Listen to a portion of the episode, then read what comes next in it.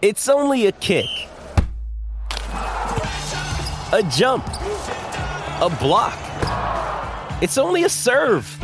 It's only a tackle, a run. It's only for the fans. After all, it's only pressure. You got this. Adidas.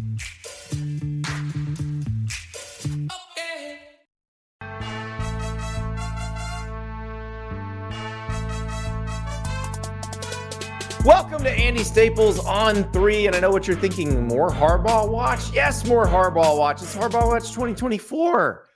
And it lasts until he makes a decision, until he says, I am coming back to Michigan as the head coach, or he says, I am going to insert NFL team name here, maybe the Chargers, because that's who we talked to on Monday. But this continues. And one of the reasons it continues today, because it, interesting discussion and this is something that Clayton Sayfie from the Wolverine and I talked about on Monday night show. But Dan Wetzel at Yahoo Sports, our pal, had a really good column on Tuesday about Jim Harbaugh's contract situation in Michigan and about what they are trying to, to get in that contract. And Clayton and I have talked about it. If you're a subscriber to the Wolverine, you've been reading about this for several weeks now. So you understand the parameters here. But for those who who haven't been, let's kind of spell out the details. Basically, Jim Harbaugh has a contract that has been offered to him that would make him the highest paid coach in the Big Ten. The money's kind of irrelevant at this point. You know, a guy like Jim Harbaugh is going to command a massive salary, but that's not all it is. Uh, there's a there's a piece of it where he's trying to get the effective date pushed into February so that if an NFL team hires him, they wouldn't have to pay Michigan as much. But that's also not really relevant here. What is relevant is Harbaugh is trying to get language in the contract, and understandably so, that Michigan wouldn't fire him for cause if the NCAA issues a bunch of penalties toward Michigan's program, toward Harbaugh himself. And that's the one that I think is the most interesting one because I think if this were 10 years ago, Michigan would say, no way, absolutely not. And they would have already done something. They would have said, Jim, thanks. We're going to move on and you go take an NFL job. That's what would have happened 10 years ago. That's not what happens now. And probably shouldn't have been what would happen 10 years ago. You saw Jim Tressel get forced out by Ohio State in a situation where he had gotten caught lying to NCAA investigators. If we're being real about it, he was lying to protect his players, trying to, to keep them from getting in trouble. I think most Ohio State fans kind of forgave that. Probably would have been fine with that. With Jim Harbaugh, you've got the cheeseburger gate situation, which is him meeting with some players during the, the pandemic when unofficial visits weren't allowed, official visits weren't allowed. And it's not about meeting with the players because if he'd have said, Yeah, I met with them, no big deal, it wouldn't have been a big deal. It would have been slap on the wrist and, and move on. But because he said, I don't recall, they hit him with some evidence. He still said, I don't recall. They're saying that he lied to them. And so they're going to try to punish him for that. Then you've also got the Connor Stallion situation where Connor Stalions mm, allegedly running a, a ring where there's in person scouting going on, which is against NCAA rules.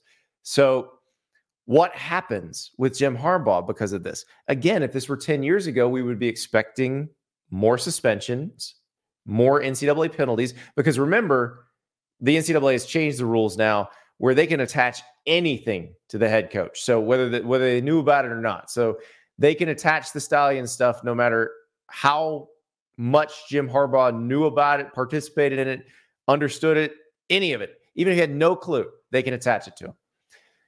So if I'm Michigan, I have to decide what do I want to do about this.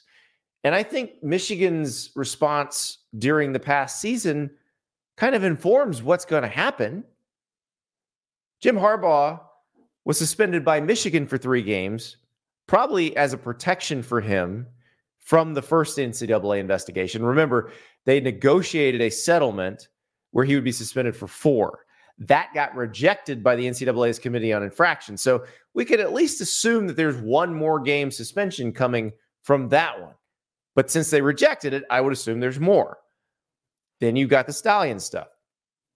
But we just watched a season where Jim Harbaugh was suspended not for three, but for six games. And Michigan won the national title. and he's still beloved, and the administration had his back. Remember, the, the three games he was suspended for at the end of the year were for the Stallion stuff, and that was handed down by the Big Ten.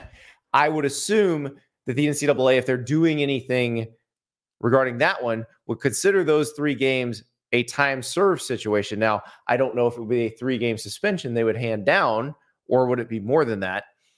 But I almost think it doesn't matter. If you're Michigan, you had his back before. Why not continue to have his back on this thing? But that's what I said to Clayton last night. And I, I still agree with that wholeheartedly. You have Jim Harbaugh's back all season. Continue to have his back now. Just tell him whatever gonna whatever happens with the NCAA, we're behind you. You're our coach. Now, in practice, and, and reading Dan Wetzel's story, I, I thought about it a little more. It's not as easy as that. It's a little more complicated than that, but it's still doable. It's still something you can do. So, what Michigan doesn't want to do, and, and no one w- would want to do this, you don't want to get yourself in a situation where you cannot fire a coach for cause. So, w- the difference between without cause and, and for cause means you for cause means that the person did something wrong, you do not have to pay a buyout. Without cause means you're just firing them, you pay the buyout. So, a lot of times when coaches commit NCAA violations, they get fired for cause because there's standard language in almost every college coaching contract that says you must abide by NCAA rules. If you don't, we will fire you. But this is a different situation. Michigan has been very clear that they feel like Jim Harbaugh is getting railroaded in this thing. So if you feel like Jim Harbaugh is getting railroaded, you continue to have his back. You continue to say, you will be our coach, and this will not affect that. And how do you do that contractually? That's the, the where they got to thread the needle here because you don't want to have a situation where you're essentially giving Jim Harbaugh a pass permanently on anything that may happen in the future because it's just a, that's bad business. Whether you love Jim Harbaugh, dislike Jim Harbaugh, doesn't matter. That's bad business to give an employee a free pass no matter what happens. That said, you want to make sure he feels supported and secure that nothing that happens from either of these two investigations are going to cost him his job. So, do you put a date on it? Do you say any NCAA violations committed up to December 31st, 2023, or even could be right now? Like, to, so today is is January 16th, 2024. Like, let's say you you hand in the contract tomorrow, then maybe you say up until January 17th, 2024. Any any violations committed that the NCAA has punished you for, we will not fire you for cause. We put that in writing. I don't have a problem with that. I don't see a problem with that. Now, you could say, oh, well, they might dig up something else. But if you're Michigan at this point, haven't you dug up enough yourself to figure out what happened here? Don't you know what has happened over the past few years? Like, I think you're pretty safe doing that. I don't think you're giving him a pass into the future. You're saying there are these two investigations. We have said on the record, at least with the Stalions one, that we think you're getting railroaded. So why not just put that in writing? Why not say you're not going to lose your job over this? Even if you're suspended for an entire season, you still have your job. And here's the thing about it the way last season unfolded should give you confidence in doing that. And I don't see the NCAA suspending Harbaugh for a season or more than a season. I would think it would be a part of a season. Well, you just had a season where he was suspended for six games and you won the national title. Sherrone Moore sitting right there. And also, if Jim Harbaugh doesn't leave, everybody knows Moore is ready to be a head coach. He will be one of the hottest head coaching candidates in the next cycle if Jim Harbaugh doesn't leave and Sherrone Moore isn't elevated to head coach right now. So if you have a suspension, you just do what you did last year with Sherrone Moore. Why change anything in that situation? You've got something that works. So everything sets up where this is doable. And again, if this were five years ago, 10 years ago, I would have said, no way. There's no way a school will do this, and especially not Michigan. But now, why, why should you be afraid of the NCAA? If you think they're you know, if you think they are going after your guy unfairly, do something about it. And this is what you do. You can't guarantee him immunity from this. Like if the NCAA Committee on Infractions decides they think he did something wrong, they're going to issue a punishment. You you can't guarantee that he won't be punished, but you can guarantee that any punishment will not get him fired for cause. I do think that would be a fair way to handle this. Again, Michigan has come out and said we think he's he did nothing wrong or we think that the penalties that he has already served have been sufficient. So why why fight that? Why fight that against Jim Harbaugh? If you want him back, put it in the contract. It's that simple. It really is. It'll be interesting to see what happens because obviously he's talked to the Chargers. There are other NFL jobs open. Potentially, other NFL jobs could come open based on what's happened in the playoffs. Maybe if you Harbaugh Watch 2024 may last a little bit longer, guys. It it may be more more days, more weeks. We shall see. But I do think in terms of the Michigan contract, if he wants to come back, there's a way to make that contract work. There's a way to write that contract where everybody's happy and where you have a situation that's set up. If the NCAA does come down harder than you think, you're you've got Jim Harbaugh protected. You're set up with Sherrone Moore and you know exactly what happens going forward. I think it's doable. I do. Now, let's talk about the team that Jim Harbaugh's Wolverines played in the national championship game last week, the Washington Huskies. They lost Kalen DeBoer to Alabama. Jedd Fisch hired from Arizona to be the new head coach of the Huskies. And this entire episode has once again brought up the idea of the destination job and the fan base that is so, so hurt when a coach leaves because, and I understand this isn't the NFL, this is college sports. In college, you take it personally when somebody leaves your job because your school is the greatest place in the world where you had the best time of your life. And you don't understand why everybody doesn't feel the same way about your school. Why would somebody who gets to be the head coach at your school ever want to leave? Why would that person do that? It's a personal affront to you. I get it. I understand. But I also understand from knowing these coaches that this is a job. And sometimes you get offered a better job and you go take it. So you've had a lot of questions about the Washington job and Washington people wondering is Jedd Fisch someone who's going to stay? And Arizona people wondering. Now, Brent Brennan just got hired from San Jose State to replace Jedd Fisch. How do we how do we find a guy who's going to stay? You don't. You don't. Is this person going to stay? Is not a question you even ask in the interview process. We are in an era where somebody left the Oklahoma job and somebody left the Notre Dame job for another job in college because they thought those jobs were better. There are no destination jobs anymore. There's always a situation where somebody might leave. So don't get your feelings hurt about it. But of course, this is an issue in Seattle. And of course, Jedd Fisch got asked about it Tuesday in his introductory press conference. Jed, welcome to Seattle. Um, welcome back to Seattle, I should say. Thank you. Um, kind of piggybacking off of Mike, what Mike was saying, in terms of um, being here long term, is this a place where you see yourself setting down your roots and being here long term? in the current environment? And given that the last person said that he did, now he's at Alabama, what would you say to that? Right. Well, I think that that's always the problem, right? You can't be right, you can't be wrong, whatever you say. I know that that comment's always going to be made. Is it a destination job? Uh, I would answer it this way: the Big Ten, the SEC, right now is who's leading the football pathways. The college football landscape is about getting to the CFP.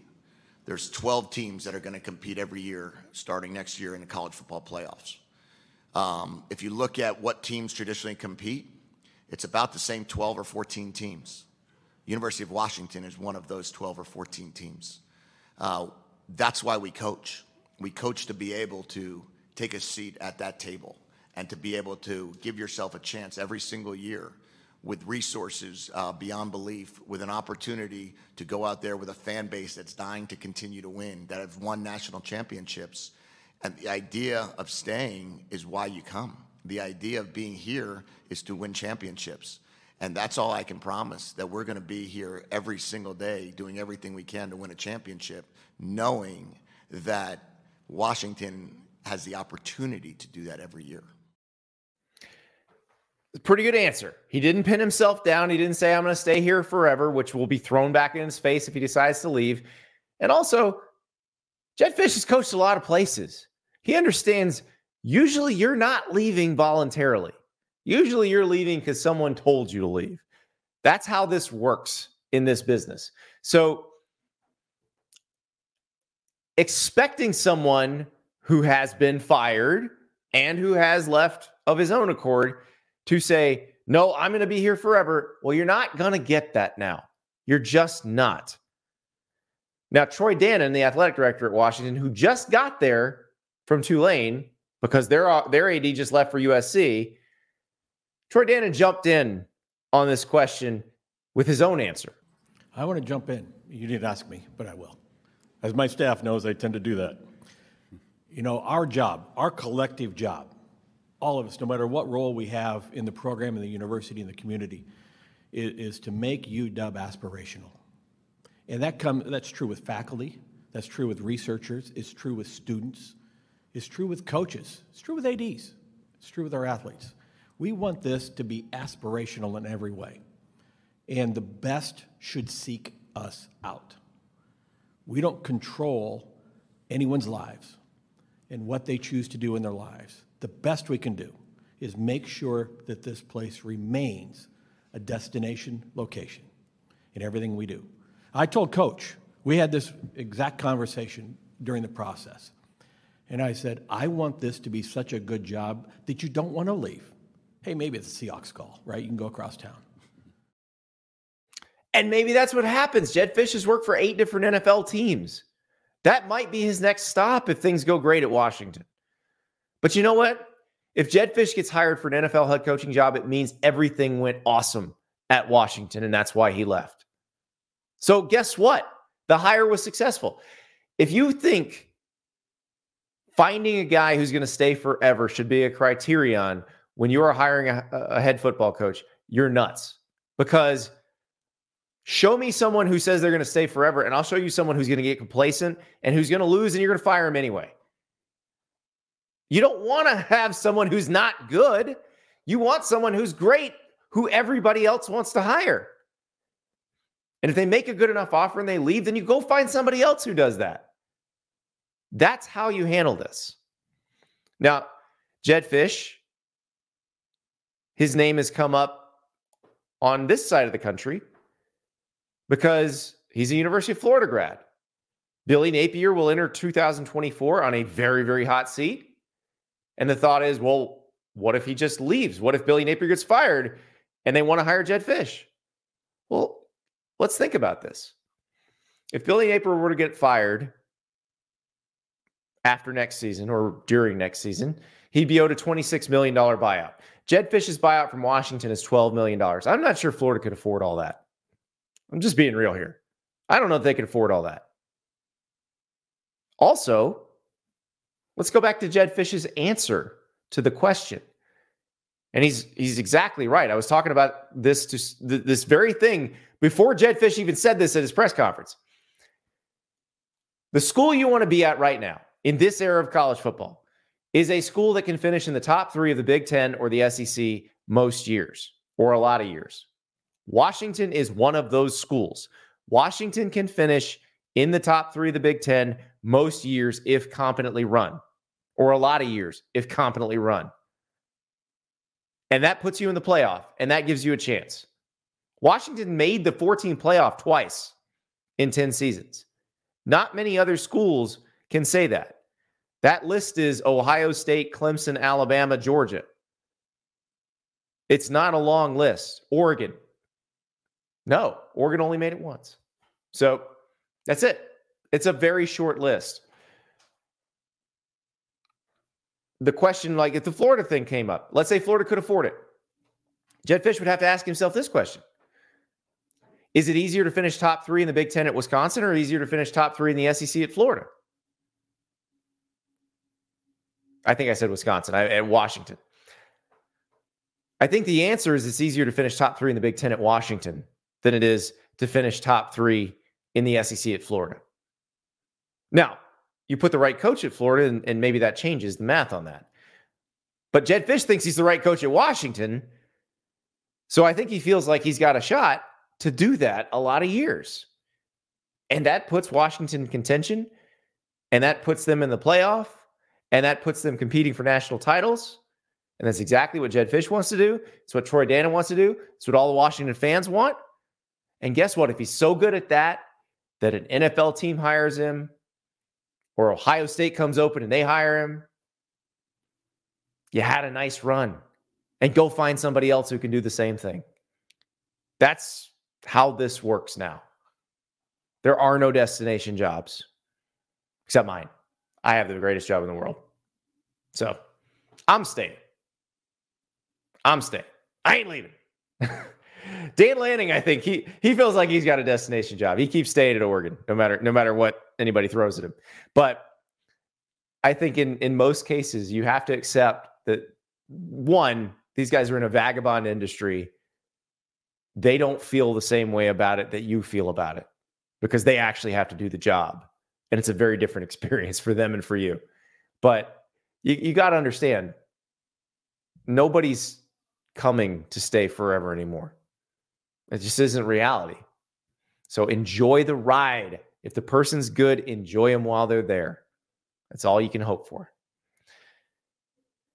Now, speaking of hope, when you're playing PrizePicks, you go into games with a lot of hope because you're saying, I am supremely confident that this player is going to score more than this many points or less than this many points. And sometimes you're right, sometimes you're wrong, but it's a lot of fun while you're doing it. PrizePicks is America's best daily fantasy platform. It is so much fun and it is still hopping. College football season's over, but that doesn't mean PrizePicks is done. You can you can pick squares for college basketball, men and women. You can pick squares for the NFL, for the NBA, for the NHL, for esports. You name it. Cricket. They got cricket. I don't even understand what the squares mean. But if I knew a cricket, I would. But right now, there's a lot of fun options on PrizePicks. In fact, we're going to talk to Tom Kakert from, from Hawkeye Report later in the show. So, Tom has been covering Caitlin Clark Mania. And Caitlin Clark and the Hawkeyes play Wisconsin at 9 p.m. Eastern tonight. So, if you're listening to this show live, you have a chance to put down a prize pick square on Caitlin Clark. Your choices are more or less 32 and a half points or more or less 48 and a half points, rebounds, assists combined. We're going to ask Tom to help us out with that one because he's watched her play all season, understands the averages, understands how she matches up with Wisconsin, who they've played once already. So we'll do that. But if you're not listening live and you want to find some squares, well, guess what? They've already got squares loaded in for the NFL playoffs. So you can you can look at that Green Bay San Francisco matchup, Jordan Love, Brock Purdy. Jordan Love 250 and a half yards, Brock Purdy 265 and a half. Do we get a quarterback duel? Uh, the one I think is interesting in that game, we talked about these guys last year coming out in the draft, Luke Musgrave from Oregon State, Tucker Kraft from from South Dakota State, and they've been great for the Packers. Luke, Luke Musgrave went healthy, but you saw them in that first playoff game against the Cowboys. They they were pretty valuable. So lots of good young pass catching targets on the Packers. So Luke Musgrave, two and a half more or less receptions against the 49ers. Tucker Kraft, two and a half more or less receptions. I think that's a that's a pretty fun little way to to watch that game. You've also got Rashee Rice, late of SMU. He's a star for the Chiefs now. He's their best pass catcher. Does he go more or less than six and a half receptions against the Bills? This is to be a lot of fun. And again, you can follow some of your favorite players as they move from college to the NFL, as they shine on the biggest stages. PrizePicks. Download it now. Use the code Andy. You'll get an instant deposit match up to $100. So, code Andy, instant match up to $100. You deposit 100 they match you 100 you get to pick in those squares. Caitlin Clark 32 and a half. How we feeling? Now's your chance. Go to PrizePicks, download the app, use the code Andy. All right, now it's time to talk to one of our very good friends, T Bob Hebert. You hear him on his own podcast with Aaron Murray, the Snaps podcast. You hear him on his radio show in Baton Rouge. He came on during the week of the Alabama LSU game. He had a speech about empires falling. It didn't quite work out that way. T Bob is the next LSU center. That week didn't go very well for him. But when Nick Saban retired, I thought of T Bob and I thought of the empire and what happens next. And I said, you know what? We got to talk to T Bob about what happens next. So we talked to him about what happens next at Alabama. Another day is here and you're ready for it. What to wear? Check. Breakfast, lunch, and dinner? Check. Planning for what's next and how to save for it? That's where Bank of America can help. For your financial to dos, Bank of America has experts ready to help get you closer to your goals. Get started at one of our local financial centers or 24 7 in our mobile banking app. Find a location near you at bankofamerica.com slash talk to us. What would you like the power to do? Mobile banking requires downloading the app and is only available for select devices. Message and data rates may apply. Bank of America and a member FDIC. Emma and at Michigan. We are joined now by our good friend T-Bob Hebert. You can hear him off the bench, ESPN Radio in Baton Rouge. You also hear him on Snaps, the Volume yeah. Network with former Georgia quarterback Aaron Murray. And T-Bob, I was listening to you guys on Snaps the other day. Mm-hmm. When, when Nick Saban retired – you popped into my mind immediately because of the Empire speech you gave the yeah. last time you were on the show. And we're going to play that in a second. But I was listening to this and it dovetailed with something that is one of our mutual interests. And, and I find it fascinating because the first thing you said was, you know, it's like this is like civilization after the Roman Empire falls. Yes. And I'm like, no, no, no, it's not. This is the situation after the Galactic Empire fell. This is Darth Vader's done. Ewoks are dancing. The, the old government was destroyed and is trying to get back together, but there are no rules right now true. throughout the galaxy. Very true, actually. Like, Very true, is, actually. This is Star Wars after Return of the Jedi. That is where college football is. So, okay, I actually, um, I feel I feel what you're putting down here. Uh, and and I think the immediate question is, okay, well, where's the kind of analog for Kirby? I guess maybe Kirby's like uh, he is the first order. Um, I suppose yeah. he's Snoke, though we still need to learn more about Snoke.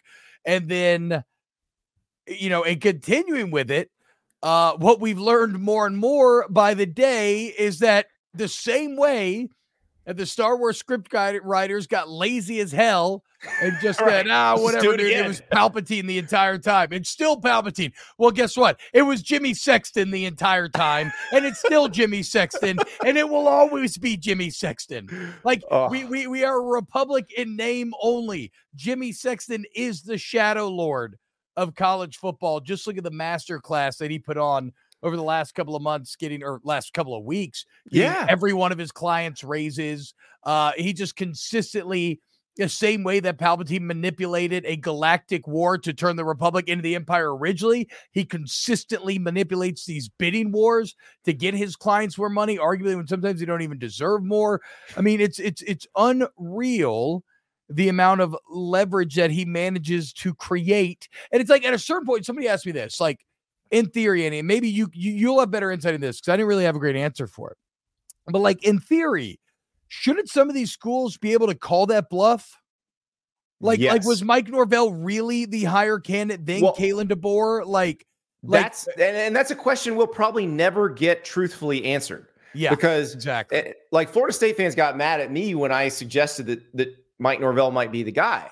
I had Mike Norvell and Kalen DeBoer both on the list. I thought if it were me doing the choosing, that I would probably choose the guy who has recruited the Southeast really well because I, I, love both of them as head coaches. I, I don't have a problem with either one hiring. So, but we don't know if if he was offered the job. We don't so, know if okay. Kalen DeBoer was the first. We have no idea. So but Mike Norvell is getting 10 million a year now. So that's where I kind of landed in answering it. I can't remember who asked me, but it was like, and it is that that fact that we don't know that ignorance that is where sexton thrives yes in that gray area because he can tell you that it's real and you almost have no choice to believe him because you have no concrete information otherwise and it doesn't behoove alabama to put out their list or who the number one actually is. So so really the only person that actually knows is Jimmy Sexton. And in a world where information is power, he has all of the power because he's the only one that has the actual concrete Right. info. And it's unreal how that allows him to pull the strings everywhere. Yeah, other than Greg Byrne, who's not going to tell us this, and probably No. some Alabama trustees, Jimmy Sexton's the only other person who knows what the actual pecking order was. Like, was Dan Lanning number one or not? Did he just say, nah, I'm good? Like, did they call Sark with any seriousness, or was that just, hey, just in case they call, we're gonna we're gonna sweeten this thing so you you don't go anywhere. Was Norvell a choice over DeBoer, or was DeBoer a choice over? We'll, we'll never know. I kind of I always had it scored. I kind of understand why maybe Lanning would be the first choice in terms of recruiting, in terms of like a lot of carryover over maybe culturally from the Saban smart kind of school of thought. He's young, he's excited. He definitely seems to have that it factor. He's just kind of missing the resume, right? Right. Um, but Alabama can build out that resume for you. So like I I, I get maybe him being the first choice, and then I had DeBoer right after that, um, because I, I I just feel there's a lot of similarities in how Nick Saban kind of came up out the mud, you know, a self-made man from West Virginia, and DeBoer coming out of Sioux Falls uh, and and out of South Dakota, and and I would say that, and I got some pushback on this, but I think some agree as well. Um, I know South Dakota is not the South, but in terms of uh cultural tones, right? Uh like kind of broad brushstrokes, uh it's very similar. It's like when Yeah. I hang out with my wife's family from West Virginia. Um these are the same people, only they hail from the mountains and not the swamp compared to my Right. family here in Louisiana. Like culturally, the blue collar feel like there's a lot of similarities there. And so, no, I don't think DeBoer is going to be like some awful fish out of water. And I really don't like the Brian Harsin stuff for a couple of reasons because I don't think Harsin's resume sniffs DeBoer. DeBoer had success at multiple spots. Mhm. Um, also, just frankly, I thought Harsin came off as unlikable from day one. Whereas, Right, like, and DeBoer, DeBoer kind of gives off the off polar very opposite likable. Yes. normal, and Yes. and the other part of it, I, I agree completely with your your geography part because I I've always it, it- this is I've explained this to my kids who have not traveled around the country as much as I have, but like rural is rural, Yes, yes. and yeah. it doesn't matter where you are. Rural, you could be in Mississippi, you can be in the Dakotas, you could be in Pennsylvania, you can be in Ohio. Rural is rural, and everybody's kind of like I, the, the way you put it on your show was perfect. Like coal miners in West Virginia and oil guy, you know, Yeah, guys who oil work on guys in oil rigs in Louisiana, yeah. Louisiana are the same people. Yes, a hundred percent, dude. And is there a harder word to say in the English language than rural? Yes. Rural. Who ru- in the well, who in the fuck made that word out? The- the- well, it's it's like on 30 Rock, they had that show, The Rural Juror. I haven't seen that. Okay, that's a good bit. And you just have to say Uh, it like rural juror, rural juror, rural juror. Oh, I feel like my tongue's gonna. I'm gonna swallow my tongue if I try to say that too many times. But I, I Um, agree with you on that. And and I covered Urban Meyer when he came to Florida from Utah and didn't have any connections in the SEC, had briefly recruited the state of Florida for Notre Dame, but really didn't have the connections, and then retained Charlie Strong, went out and hired some people who had like Doc Holliday was an experienced state of Florida recruiter. He was at NC State at the time, I think. Um, and he went and found people who fit and who understood. But it's, it's actually a pretty similar blueprint. Like when Meyer came to Florida, he brought most of his offensive staff, but then defensive staff was mostly guys who understood the lay of the land better. And that's exactly what's Hmm. happening at Alabama. You've got most of the offensive staff coming from Washington, but Yeah. then defensive staff, Kane, Wa- Kane Wommack as your DC. Nobody understands the lay of the land better than a guy who's the head coach at South Alabama right now. Yeah. Yeah. And and I mean, and was one of the hottest coaching candidates of a couple of years ago. Yeah. it- I- you remember when 2020 he was a Broyles Award Award finalist. He was on that Indiana staff with DeBoer where they were kind of sexy fun under Tom Allen. They got Tom Allen paid uh, Yeah. for whatever that's worth. Um, and and herein lies a bit of a weird spot for Alabama fans because some are very upset because they know, look, it can't be as good as what you had under Nick Saban. So without a doubt, you are going to take some sort of step back. And in that step back, there will be pain. And you've got all kind of transfers and guys hitting the portal. What's the number up to now? Like maybe like 20 or something. So Desmond yeah. Ricks hitting the portal earlier today as well. LSU fans' eyes getting big. um, so the point is though, like, yes, you're losing talent. Yes, it's not Nick Saban, but if it was any other school, right? Without the perspective of an Alabama fan who's used to being on top, if it was any other school, if you're telling me going to 24, you hire DeBoer, Grubb, and Wommack, that's that is like a big three in yeah. terms of coaching. Like that is fucking awesome. Excuse me. I apologize. Like that is really good. And and so I think the more level-headed Alabama fan should be able to accept, okay, look, it's not Saban. It is what it is. But I'll be damned if Byrne hasn't navigated this really shrewdly and if they haven't really positioned us well to continue to be as championship relevant as anyone else. Like they're not just falling off a cliff. Right. And that's the thing. But the issue is nobody is Nick Saban. Yes, and that's yeah, yeah, that that's the bigger problem. And that brings me to your your empire speech, which you gave the week of the Alabama LSU game. Yeah. It didn't quite fall that week. So did uh, you you you got some pushback on this? Here here's the deal though, Andy. That's the genius of this argument is it's not a matter it was never a matter of if, it was only a matter of when. Yes. Okay, you you step on my throat again this year. Well, what about next year? What about the year after that? Eventually, he's going to have to retire, right?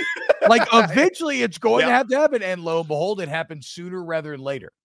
You waited him out. All right, let us hear that that speech again if you look at civilization as a whole, uh, there's always going to be ups and downs. Nobody ever wants to be alive during a civilizational decline. It's an awful time to be alive. Imagine being someone in England when suddenly the Roman Empire pulls back, and not a generation later, you're looking at all these bathhouses and temples, and you're like, what giants built these? How is this possible? Right? You're suddenly in the dark ages, the barbarians have taken over. Nobody's reading, this, right pillage.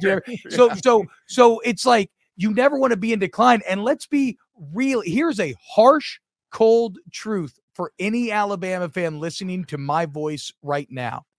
You will never experience the heights that you have occupied for the last 20 years. I don't care how long you live, you will be dead and buried before you will ever achieve what you have achieved these last 15 to 20 years. So, like a great athlete that peaks in their 20s or some young tech wizard that never finds another way to get value in their life after that, you've already peaked and it's all downhill from here. And yes, hmm. look, progress is not linear, decline is not linear. Maybe a sneak a natty in on the way down, but make no mistake, the consistency with which you have gotten to enjoy and cheer for will never happen again. And one day you're going to be dying. You're going to be on your deathbed and you're like, oh my God, that son of a bitch was right. And I hope you see my face floating above you as you breathe your last and you understand that it really was the best from 2010 to 2020. You've already been cucked by Kirby. You let Steve Sarkisian come and beat you by 10 in T Town. Brian Kelly already won owed you. Like it's just all downhill from here, boys. Who are you going to get to replace Nick Saban, huh? Who? Who? Dabo Swinney? You still want him? You think Lane Kiffin's going to do what Nick has done? Face it, it's over. Alabama fans, it's over and it will be over every single day until you're done living. Oh my god, dude. I actually love that. I haven't seen that since that day. I was hot. I was riffing. That is what we call cutting a promo right there. Every, dude, everything gets a little heightened during LSU Alabama week. That is so funny, dude. Oh so, my god. And, and the thing is, like, if I had suggested Kalen DeBoer to you at that point, you probably would have gone, huh? Yeah, yeah, I, I would have been, uh, yeah, I would have been like, okay, yeah, I could, you know, I could, I, I, I could see it, but, but I probably, but also, I, yeah, I probably would have laughed and been like, oh my god, Alabama fans are going to be furious. Now, yes, DeBoer yes. had quite the dismount uh, out of Washington to to be impressive. Again, like he was the guy that I wanted Alabama to have the least because yes. to me he feels the most solid. Like uh, you, you, we can argue about ceilings, although I would argue his ceilings as high as any of the other candidates. He took Washington the national title yeah, game two years after they went four and eight. I agree. And every other candidate seemed to come with an element of volatility where I could hold out hope that, like, oh my God, maybe Alabama will just fall apart. Like, unfortunately, now I think all of that is off the table. But the civil civilizational decline is not off the table. That step back that we were talking about, that's going to Mhm. happen. And now Yeah. Alabama fans are going to have to rediscover what it feels like to wonder. You know, you wake up, you're watching game day. Are we going to win? Yeah. Like, will we win today? Like, I'm actually a little worried about this Kentucky game today. I, I mean, are, are they going to be able to get done? Now, granted, look, I, I, I think it's going to be a long time, if ever, in the DeBoer era when they're really worried about Kentucky, but they can still lose to Kentucky. Where uh, under Nick Saban, that was a literal mathematical impossibility. So it's um it's regardless of how great DeBoer is, there's going to be pain in the regression because there's nowhere to go but to regress. And, and that's the part I keep coming back to. Because even if he does the best job he can possibly do, Yeah. it is probably not going to be as good as Nick Saban. No. There's I mean, there's, I- there's maybe a, a 99.999% it will not be as good as Nick Saban. Yeah, and, and that's not that's not even you know that that could that that percentage chance Andy could exist independently of Kalen DeBoer. Like Right. it's not even like a commentary on him. It's a commentary on Saban doing something so singular. And when you think Yes. about doing something that singular, well, there's only room for one. And if there's anybody else that's going to challenge that singularity, it's Kirby Smart right now Right. because he got the job when he was younger. It doesn't appear that he'll engage in an NFL sojourn ever.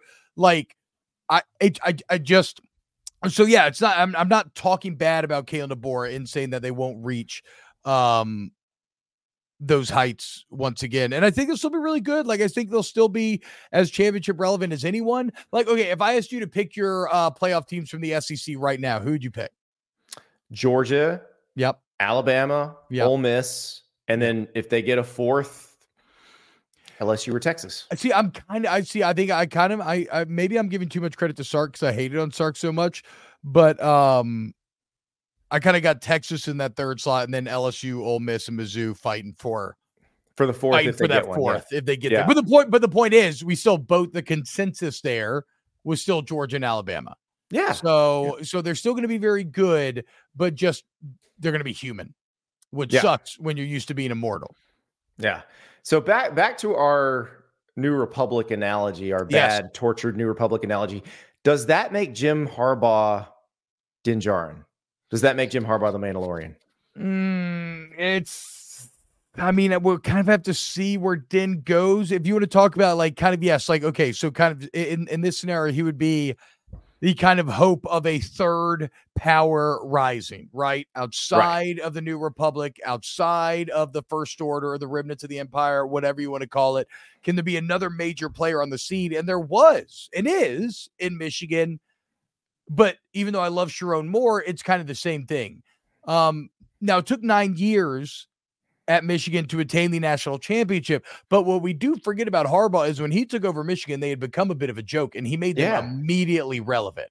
Now they kind of stalled in that newfound relevancy and familiarity breeds content and all that. And then 2020 was objectively very bad, right? And they could have beat Ohio State. So credit to him for finding these ways to continue to improve. But really, everywhere Jim Harbaugh has been, he's kind of been pretty outlier good.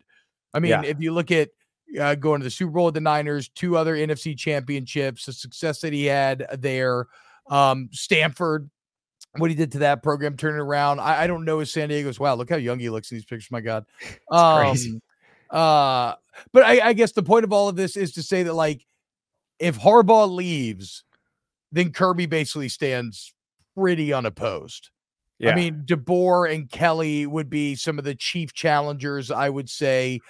Kiffin's system feels more volatile, but at least for 24, he should Mhm. be as uh, you know as as frisky as anyone. But in terms of year to year consistency, like Michigan's proved they have it, but do they have it under Sherrone Moore? I don't, I don't, I don't know that I could Well- say that. And then you're left with Curb. and Ohio State fans watching this right now going, I hate that I agree with you that Ryan Day's not on your list, but they all agree. I think so. I, I, and I wonder if maybe we've rubber banded a bit too hard against Friday, and I'm guilty of this as well because we played. I, I, did, I did an interesting thought exercise in a couple of my shows the other day. I was like, okay, give me your top five coaches. If let's say Jim Harbaugh goes to the NFL, give me your mm-hmm. top five coaches in college football right now. You got a consensus lock in Kirby, but after that, it's muddled, right?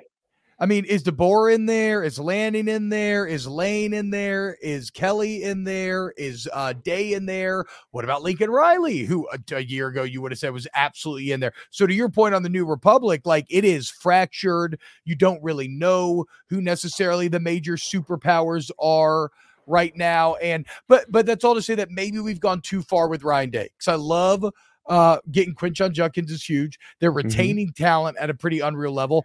Especially the defense, defense. was finally awesome this year. Yeah. And the cruelest twist of irony, football has a way of doing this. It's like LSU now can't save defense and play their fucking life and are just spitting out Heisman quarterbacks.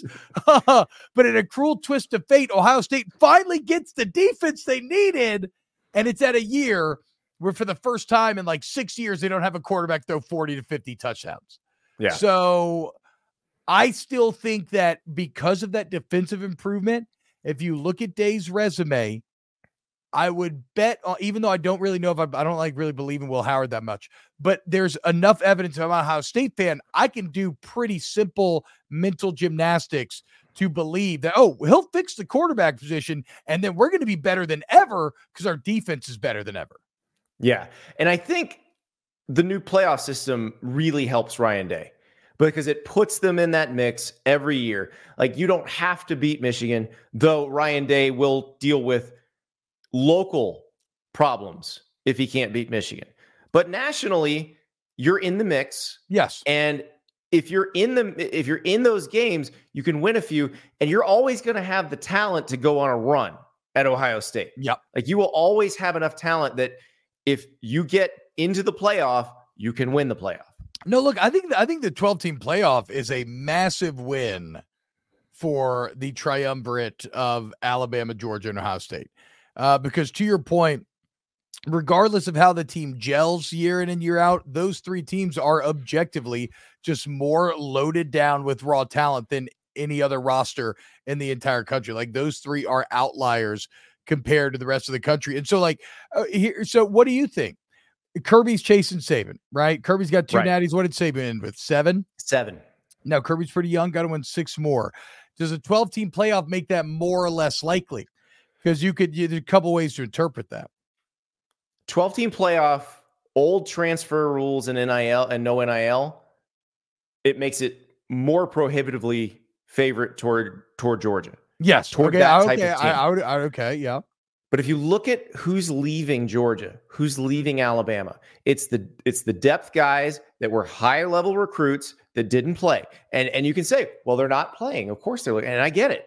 But what it means is when they have an injury, they're putting a freshman in now, as Yeah. opposed to a redshirt sophomore. And that makes all the difference because if your guy is a healthy senior playing against that freshman, he's still got an advantage. And it's so crazy because uh there's maybe nothing I've been more wrong on in my professional career than what I thought this combination of NIL and Perta would do. I thought it would lead to an even further strengthening of the oligarchy, right? Like I thought the Right. concentration of power was going to get even more concentrated Yeah. and that these these these mega empires are going to get even stronger and i could not have been more wrong the complete inverse has taken place because all of a sudden you have talent democratizing throughout the power five because no like you said these four and five stars don't want to ride the bench when they can go play immediately and make more money somewhere else like i actually love the current state of college football for that very reason i agree that some calendar stuff needs to be changed yeah. but I kind of like how easy it is. Uh, I like player latitude to move because I think it leads to better teams overall because Yeah, you're no I- longer sunk because you fucked up like one recruiting position in one class or you just don't have Right. a quarterback. Like you can at least get decent now and it's leading to a better product overall and more exciting. And we'll see it play out over time. It's a new market. Yeah. Am I guilty of being a prisoner of the moment? Maybe we'll see it. But I love the early, early returns here. Well, I will credit Andy Schwarz, who's an economist who worked with the plaintiffs in the O'Bannon trial, who explained this to me while I was covering the O'Bannon trial. Like, here's how it'll all work based on basic economics. And he just laid it all out. Like, this is exactly what's going to happen.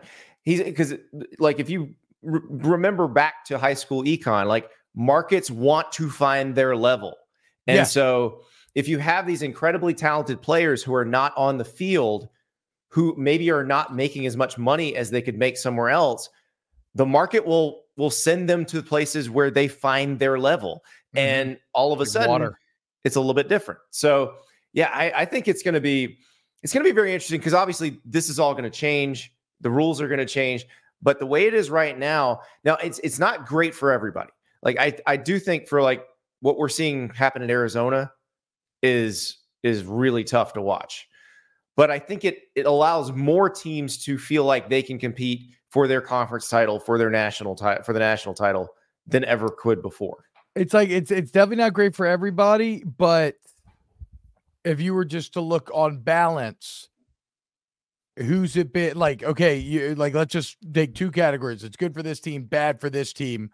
I mean, the it would it would almost be overwhelmingly good. Yeah, the good outweighs the bad. Like Ole Miss and Missouri, prime examples. Yeah. Ole Miss and Missouri three years ago, four years ago, had no chance to play in the college football playoff, no chance to compete no. for a national title, no chance to compete for an SEC title. And I know what you're saying. Missouri played in two SEC title games.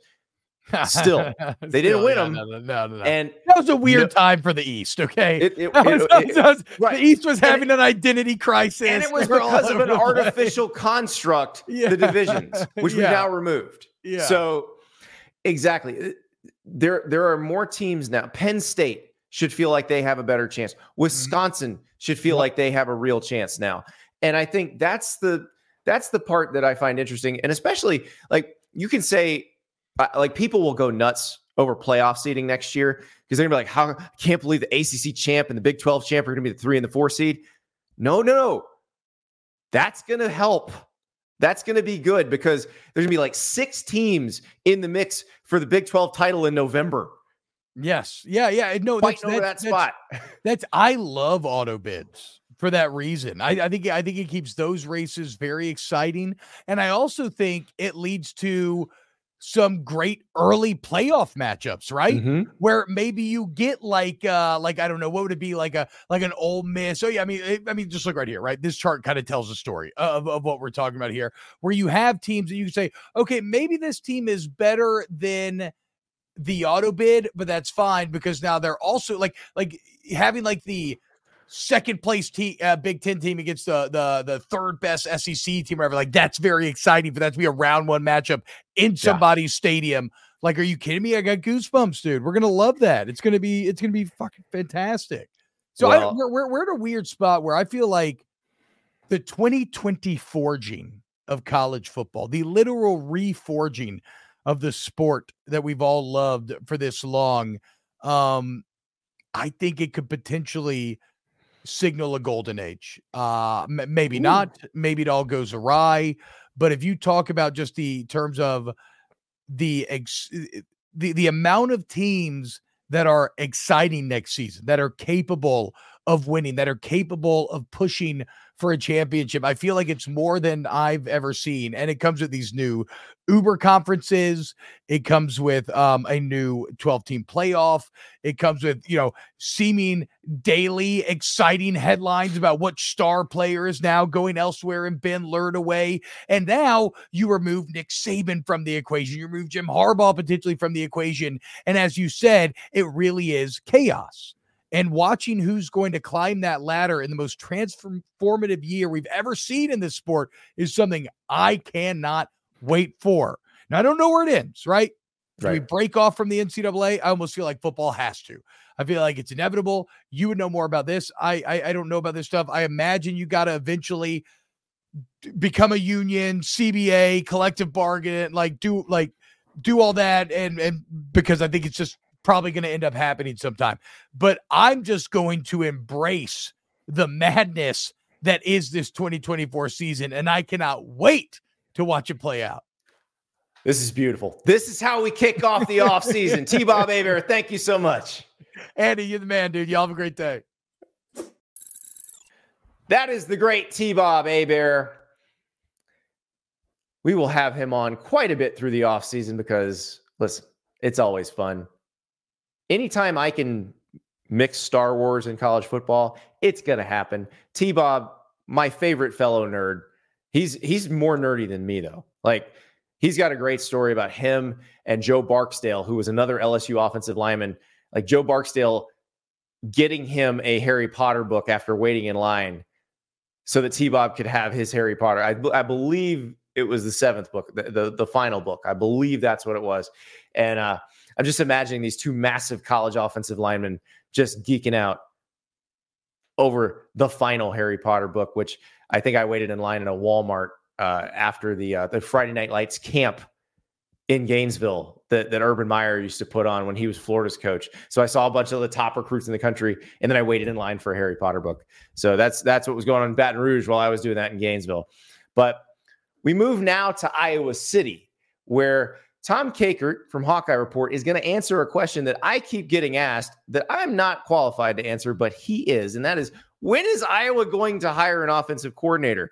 But first, we got to talk a little bit about the generational athlete that Tom gets to cover all the time when you need mealtime inspiration, it's worth shopping Kroger, where you'll find over 30,000 mouth-watering choices that excite your inner foodie. And no matter what tasty choice you make, you'll enjoy our everyday low prices, plus extra ways to save, like digital coupons worth over $600 each week. You can also save up to $1 off per gallon at the pump with fuel points. More savings and more inspiring flavors make shopping Kroger worth it every time. Kroger, fresh for everyone. Fuel restrictions apply happens to have a game that tips off right after this show. We welcome Tom Kakert of Hawkeye Report to the show because Tom's been busy. Got football news, got some Caitlin Clark mania going on. Caitlin's oh playing gosh. again tonight against Wisconsin. Tom, uh, what's it been like covering Iowa during Caitlin Clark's career? Oh, she's just, it's incredible. I mean, you know, I remember going to women's basketball games when there would be, you know, four or five thousand people, and that was a big night. Um, you know, towards the end of the Megan Gustafson era, they were selling out some games, but nothing like selling out the entire season, right? It, it just it's incredible. I've compared this women's basketball team in some ways to like the second three-peat for the Bulls with Michael Jordan because everywhere they go, people are just following them and flocking to them. They they sell out every road game, and it's and it's for one reason: everybody wants to see the show. Yeah, and the show is Caitlin Clark. Well, I we you know Game Time is one of our sponsors. I looked it up on Game Time the other day. All of their remaining games. And the road prices are even higher than the home prices yeah. in a lot of cases. It's it's crazy. Yeah. Yeah, it, it's it's insane, and and I'll, I'll, give you an example. We had we had like 25 inches of snow last week, and mm-hmm. there was a game on Saturday night, and they were like, "Travel not advised. Don't go on the roads. Don't." It's it's insane. I mean, I didn't go anywhere, but they had at least 14,000 fans at Carver Hawkeye Arena on Saturday night when Iowa played Indiana, and that was a Jeez. national Fox game, and and that's just everybody wants to see this. This is a um, it's a phenomenon. It, it is. She is just one of those kind of transcendent athletes that you see every once in a while in, in sports. And I've I've argued to some of my friends that I think she's probably the most marketable female athlete in the country, pro or college. She just is. I think, I think you may be right. Like I, I think there's a bunch of people out there that would buy her shoe right yeah. now. Yeah. The, the, it reminds me of having covered Tim Tebow at Florida. Sure. Very similar to that. Very similar when, when Johnny Manziel took off at, at Texas A&M. Like this is the this is the traveling show. Like everybody wants to see and and say I saw Caitlin Clark play in person. And, and they, for example, they went to Purdue last week and played, and there were girls sitting behind the bench with Caitlin Clark signs, and it's girls and and younger boys too that are just enthralled with her, but uh, particularly um, young girls who are who are bas- aspire to play basketball. Um, you know, she's and she's generous too. Uh, uh, there was an example of a girl who came to a game recently in Iowa City, and she gave her her shoes after the game and signed them. Boy, and I'm like, you know, what do you do? I mean, they're just even at the even at the men's games, she'll wander into the men's games and they have to put security by her when she's Yeah. watching the game because everybody just kind of flocks over. They want to get a selfie, they want to get a picture, they want to get an autograph, and she's just there to kind of watch basketball and and support the men's team. Well, and I think she and Angel Reese, who faced off in the in the national title game last year, I think they're probably the two most recognizable college basketball players in America. Yeah, yeah, I, I would think so. Um, and you know, Caitlin just, I- I'll give her a ton of credit because after every game, she's signing autographs. She's spending time with people. She'll just she'll do that, and she doesn't have to do that. She could just go off and and just go to the locker room and kind of hide out, and then just kind of put her hoodie up and walk to the team bus and get on the plane and and go back. But she signs autographs every game. She's accessible, um, and she's not you know rude to people at all. She's very accommodating uh, and, and she takes this role of the role model for young girls and inspiring young girls so very seriously and you see that in her ads and the things she's doing. I mean they brought uh, here's the crazy part. So last week launched the caitlin's crunch which is Hy-Vee is one of her sponsors. It's the biggest grocery chain in the state of iowa um, by the way, opening stores in Indianapolis and the Indiana Fever have uh, Oh, their boy. first pick in the WNBA draft. So, uh, you know, they're they're opening a couple stores in the Indianapolis area soon. But this cereal literally was hoarded by people. I mean, we I, I went with my daughter. We were going to the Hy-Vee to pick up some groceries that afternoon. My daughter doesn't play basketball or anything. Her name is Caitlin too, by the way. Uh, but but she um she wasn't interested in it, but I was kind of interested to see what what was and they were wiped out by noon. Wow. All the cereal was gone. There's you can't get a box in the state of Iowa. There people were going in there buying five or six boxes of Caitlin Crunch. And and just it's gone.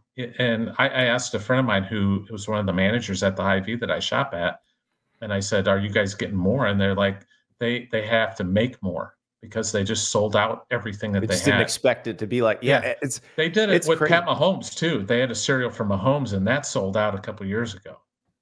Well, so it's interesting because you talk about how you know she takes the the role model role seriously, but she's not. It the way she plays doesn't look like she's a very swaggy player. Like Yes, you know, yes. she'll she'll leave the hand up when she knows it's gonna it's gonna swish and start walking back the other way, and Oh yeah. so she she plays like the the the folks you see in the NBA or the folks you see in the men's game, and that's what I think is is so much fun. Is like she's that dominant, knows it, and mm-hmm. isn't afraid to to just have some fun with it. and I think that's probably why they made the Final Four last year. To be honest, is she gives that whole team a lot of swagger. Um, you know, I've compared her. She's like a, a, a Steph Curry and Pistol Pete Maravich rolled into one. I mean, because she is an outstanding passer. She's got that that Pistol Pete Maravich. If you're, you know, I'm old, so I, I saw Pete play, but Pete was just one of those swagger guys that just he was flashy, made the flashy passes, and that's what Caitlin does. She, you know, she'll throw a, a 75 foot foot bounce pass to, uh, you know, uh, Hannah Stuelke run into the basket and put it there right on a dime, and she'll pull from the logo like she did to end the Michigan State game Yep. where she, she just stepped back from the beak and there it is. And she, she, and, and you knew the minute it left her hand, it was going in because it's Caitlin Clark. It's a it's a very pure shooting stroke. It is it, you know like when like when you watch Steph Curry or somebody like that. Like it is a beautiful shooting stroke. So And it's, I, and uh, it's when she goes left. That's what she does on those is she's always going to take that step back to the left and, and, and go, but she's really good at getting to the rim and creating fouls and, um, and then finding her teammates. I mean, it's just every one of them uh, has a story about how Caitlin's kind of caught him off guard with a yeah, with a pass. Yeah. Well, we are we are going to in a little bit have you help us out with our with our Sure. PrizePicks plays with with Caitlin because she's playing Wisconsin. They they tip off at 9 p.m. Eastern time tonight. So we're gonna see how how well you you can predict her performance. But before that, we got to talk a little Hawkeyes football because I get these questions constantly. When's Iowa going to hire an offensive coordinator? All these things, like Alabama's lost Nick Saban and hired a new coach, and Mhm. Iowa still doesn't have a new offensive coordinator. So Brian Ferentz, it was announced that he was not coming back as the OC on October 30th. Yes. Iowa still doesn't have an OC, but some things did happen on the Iowa coaching front today. Got new titles, got some more money for Phil Parker, and then one one move that was in the works. Yeah, one that was in the works. So we'll start at the bottom of that, which was Kelton Copeland not returning as the wide receivers coach, which wasn't a surprise. I, you know, I think everybody kind of thought there might be a little bit of a shakeup beyond Brian Ferentz on the offensive side, and and Kelton kind of made the most sense um, to to look into a different direction. And you also think that maybe the OC who's coming in might want to bring somebody of their, you know, that they want. Uh, so you're kind of laying the groundwork for that. But um, the other thing, Seth Wallace becomes the uh, um, you know assistant head coach, which is the first time that Kirk Ferentz has ever done that in his uh, 25 plus years at Iowa, where he's had an, an assistant head coach, and that was done. You give him a title so you can give him more money is essentially mm-hmm. what they did. They did that before with Seth, uh, who is very, very highly thought of and highly sought as an assistant and a potential defensive coordinator. Um, but you do that. They did. Uh, they made him uh, the assistant uh, defensive coordinator a few years back, so they could funnel some more money his direction. So the the head coach thing gives him a bump up to a million dollars a year as the linebackers coach and uh, also assistant head coach and Phil Parker, the Broyles Award winner, um, up to 1.9 million a year, and he deserves every penny. He's the best in the I was gonna say he deserves like four million a year, Tom. That, that's what they they should pay Phil Parker four million dollars a year. they should. He's he's worth every. I I, I wrote uh, in my story about it. He's worth every dime. I mean, he just he just is. He's he um you know they don't they don't get to 10 wins this past year uh, without him because the offense certainly wasn't going to get him there. So, speaking of the offense, now it, Paul Chryst is a name that was connected to to the job. Joe Philbin was a name that was connected to the job, but neither of those guys are going to be the guy. No. What has been the the holdup on on making this hire? Um, a couple things. Kirk is sort of like this. He he was just focused on the season when the season was going on so well he knew October 30th that Brian wasn't going to be coming back. Um, he really didn't kind of throw himself into the search until after the regular season was over. And even then, it was kind of, you know, they played an extra week too. So that was, uh, they played in the Big Ten title game. So mm-hmm. there was that uh, on his plate. He just, and I think part of it too, you know, I think what, you know, being a little bit honest about it is I think there was part of him the dad hat got put on and it was like boy they just it was him processing that his son got fired i think kind of put him to put off doing this a little bit sooner but he met with us in in late december before we um, went to uh, orlando for for the bowl game and he laid out he said look i'm probably not going to get this done until the third week in january so um, we're in his timeline and uh, that's what I've kind of just said. Well, this is his timeline and when he's going to make this decision. Now, if this drifts into next week, I mm-hmm. think then it's then it's uh then you kind of go, wow, okay, now maybe they're having a little bit of a problem finding the right guy. But um, I'm going to wait until the end of the week and then see what he does. But uh, right now, there's no like logical guy. You thought Paul Chryst would be the guy for for the most part. Uh, Joe Philbin never, I mean, he got some traction in some circles, but I really never felt like that was going to happen. But Chryst, I really thought was um, would have made I thought, sense. I thought, I thought it was, I, you know, for, for football kind of terminology, I thought that one was in the red zone in terms of getting done. I mm-hmm. thought it was, it was close to getting done, but um, I just think, uh, you know, Paul got paid eleven million dollars. I think he's going to be uh, from Wisconsin. Yeah. I think he's going to be picky about what he does next. And yeah, and he's Austin's an analyst. A great town. Yeah, he's an know. analyst at Texas right now. And but what's interesting is Texas's season has been over since January first, so that could have been yeah. done pretty quickly. Yeah. But the the way the way Kirk said it to you, and this is why what I've been thinking since he said that, where third week of uh, of January is awfully specific, which sounds to me like it's somebody who's his front runner, somebody who's in the NFL Maybe, that he would yeah. expect to either be knocked out of the playoffs or be done done coaching by that point. It could be. I think he's going to poke around, the, maybe in the NFL. Um, you know, he does have a lot of connections out there. I think he'll find somebody this week. I really do. I think. Okay. He's, I think he's got to. Uh, because if it goes into the next week, here's the other thing: Iowa started classes this week, so they, um, you know, uh, today was the first day of classes, so all the players are back. You kind of want to have that guy there soon, even Yeah. though they're not they're not starting spring practice until the middle of March. You still want to get that guy on campus. You want him to start kind of meeting with the quarterbacks, talking to the quarterbacks, giving them the the terminology they're going to need, and, uh, and getting going on on uh, evaluating the players that he's going to be coaching. So it's still probably going to be Kirk's offense, though. Like we're, we don't Yeah. foresee them, Yeah. you know, It's- running an up tempo spread all of a sudden. No, no, I, I don't. Um, he is he is married to. That's who he is. He's made that pretty clear that they're going to run this, what he likes to call complementary football. Um, some would call it conservative, but he likes complementary.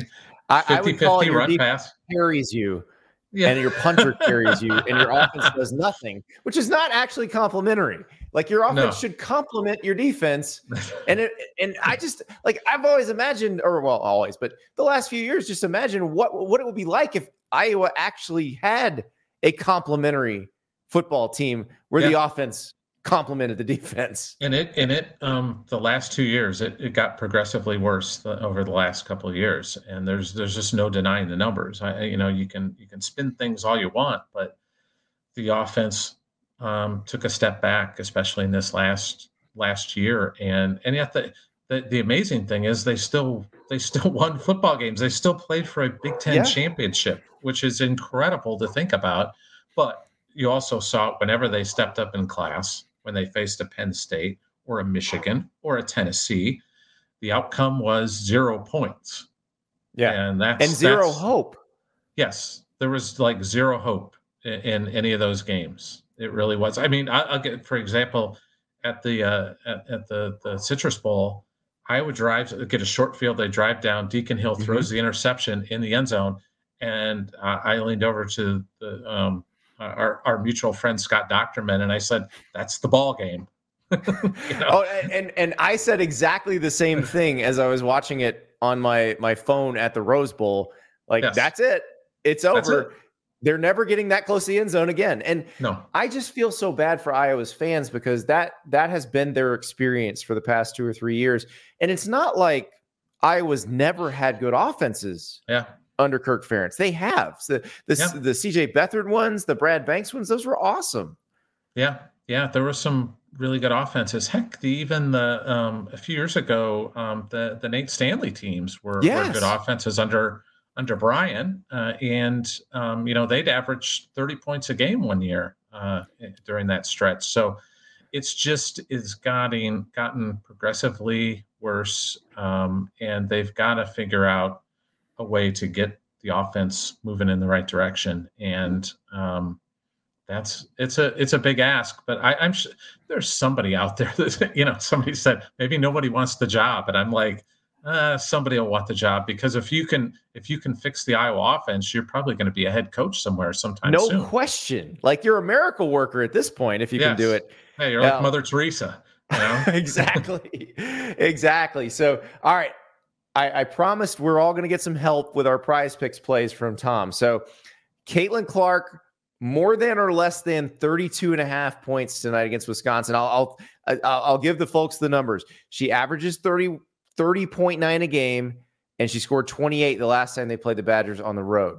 You know, the thing I worry about is they blew the Badgers out, and she probably doesn't have to play. But but Lisa Bluder tends to Oh. play her a lot in the fourth quarter anyway, and um, so I'm going to go above more than. Okay. Okay. How, how about More this? than. Is the this is the other Caitlin Clark square, and and those who play PrizePicks know you can't pick these both. You'll have to pick a, a- another one to complement complementary basketball picking, but to to complement your Caitlin Clark square. But uh, points, rebounds, assists combined, 48 and a half. I'm going to go more than. Ooh, Yes. that could be. She's I mean, she's a double double machine. The question is, uh, how 30, close 10, do we and get 10. to 30, 10, and Yeah. 10 gets it there. Yeah, No. there you go. There you Yeah. go. Wow, this is gonna be a this is gonna be a fun one. Tom, Yep. enjoy the game. Thank you so much. Thanks, Andy. I appreciate you having me on. That's Tom Kakert. And of course, we'll all be tuning in to see if Caitlin Clark can go more than, less than those numbers. Those are big, big numbers, big numbers, big expectations for Caitlin against the Badgers. But it's been a fun show. Tomorrow is a Wednesday. You know what that means? It is a Dear Andy show. So, unless an all time great coach retires, which is what happened last week, we will have a Dear Andy show. So I want to get your questions. You know how to find me. Andy underscore Staples on Twitter, Andy underscore Staples on Instagram, Andy Staples on three at gmail.com. Do not be afraid to turn that camera on yourself and send a video question. We love to see your beautiful faces and we love to hear your questions because you always have some great ones. I've already got a few that have trickled in early in the week, but plenty of chances to get your question and get it answered on the show. So let's send those in and we'll talk to you on Wednesday night.